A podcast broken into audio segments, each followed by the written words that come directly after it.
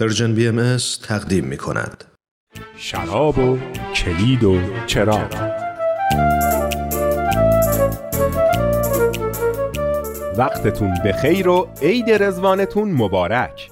در جستجوی پاسخ این سوال که چرا باید از احکام الهی پیروی کنیم دیدیم که احکام الهی مجموعه ای از بایدها و نبایدهای خشک و بیعلت نیستند اول اینکه احکام قوانین و اصولی هستند که بر حیات روحانی ما حاکمند و برای پیشرفت سالم و هماهنگ فرد و اجتماع لازمند. دوم توان و قدرتهایی رو که در روح انسانه پرورش میدن و سوم انسان رو به سوی سعادت راهنمایی می‌کنن.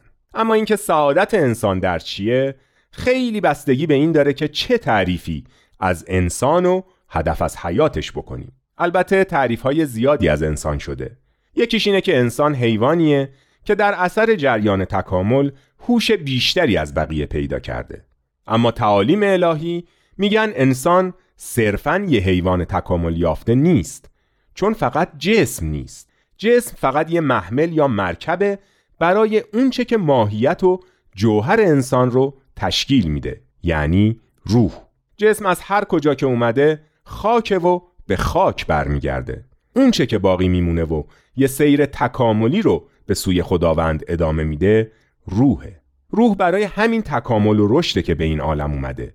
پس با پروردن و پرداختن به جسم نیست که به سعادت می‌رسیم. خیلی مزهک به نظر میاد که هی ماشین رو برق بندازیم و بهش بنزین بزنیم به امید اینکه رانندش تمیز و سیر و راضی و خوشحال بشه. شاید برای همینه که خیلیا به این نتیجه رسیدن که احساس رضایت و خوشبختی امری درونیه و ربط زیادی به اینکه در چه شرایط مادی زندگی کنی نداره.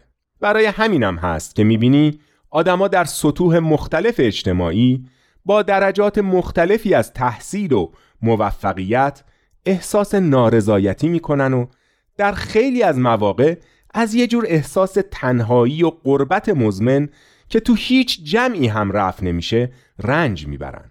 در واقع این روحه که در این عالم احساس قربت می‌کنه و از اتصال به منبع و منشأ روحانی خودش محروم مونده. تعالیم الهی روح انسان رو مخاطب قرار میدن و نیازهای اون رو برآورده می‌کنن و به رشدش و پرکشیدنش به سوی منشأ و مبدع روحانی خودش کمک می‌کنن.